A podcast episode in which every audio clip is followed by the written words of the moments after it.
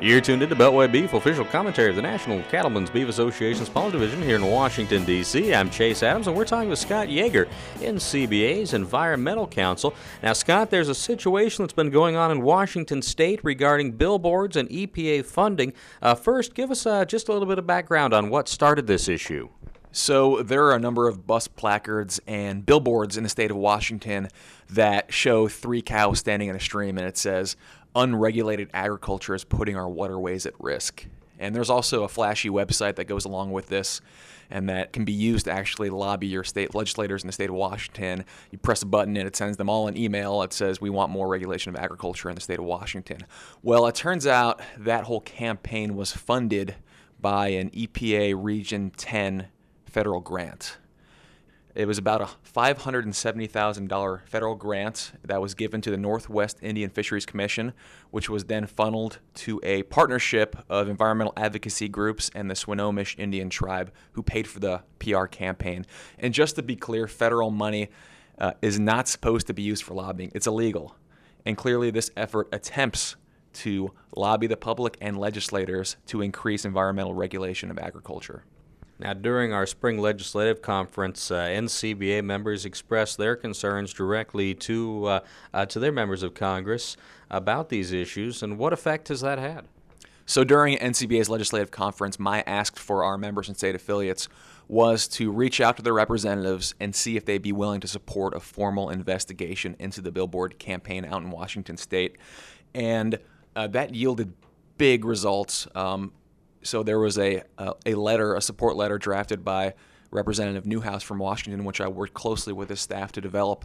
And that letter garnered the signatures of 145 House of Representative members, which is a big deal and it's a big success.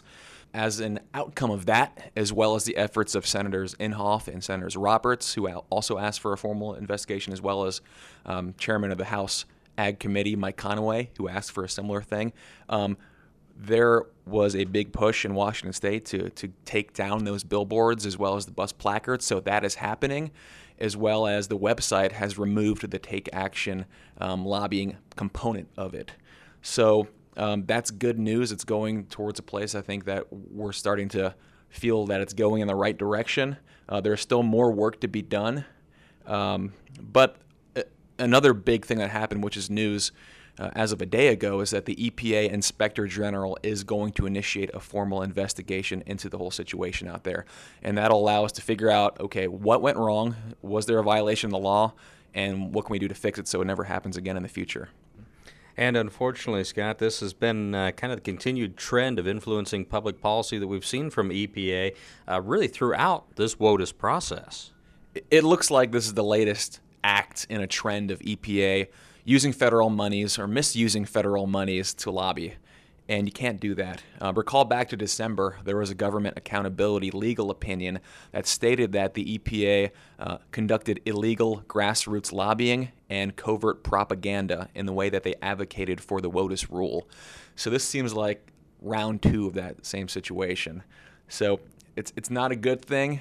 Federal money should be used for its intended purpose and, and not for lobbying purposes. So we're going to do everything that we can to make sure that happens.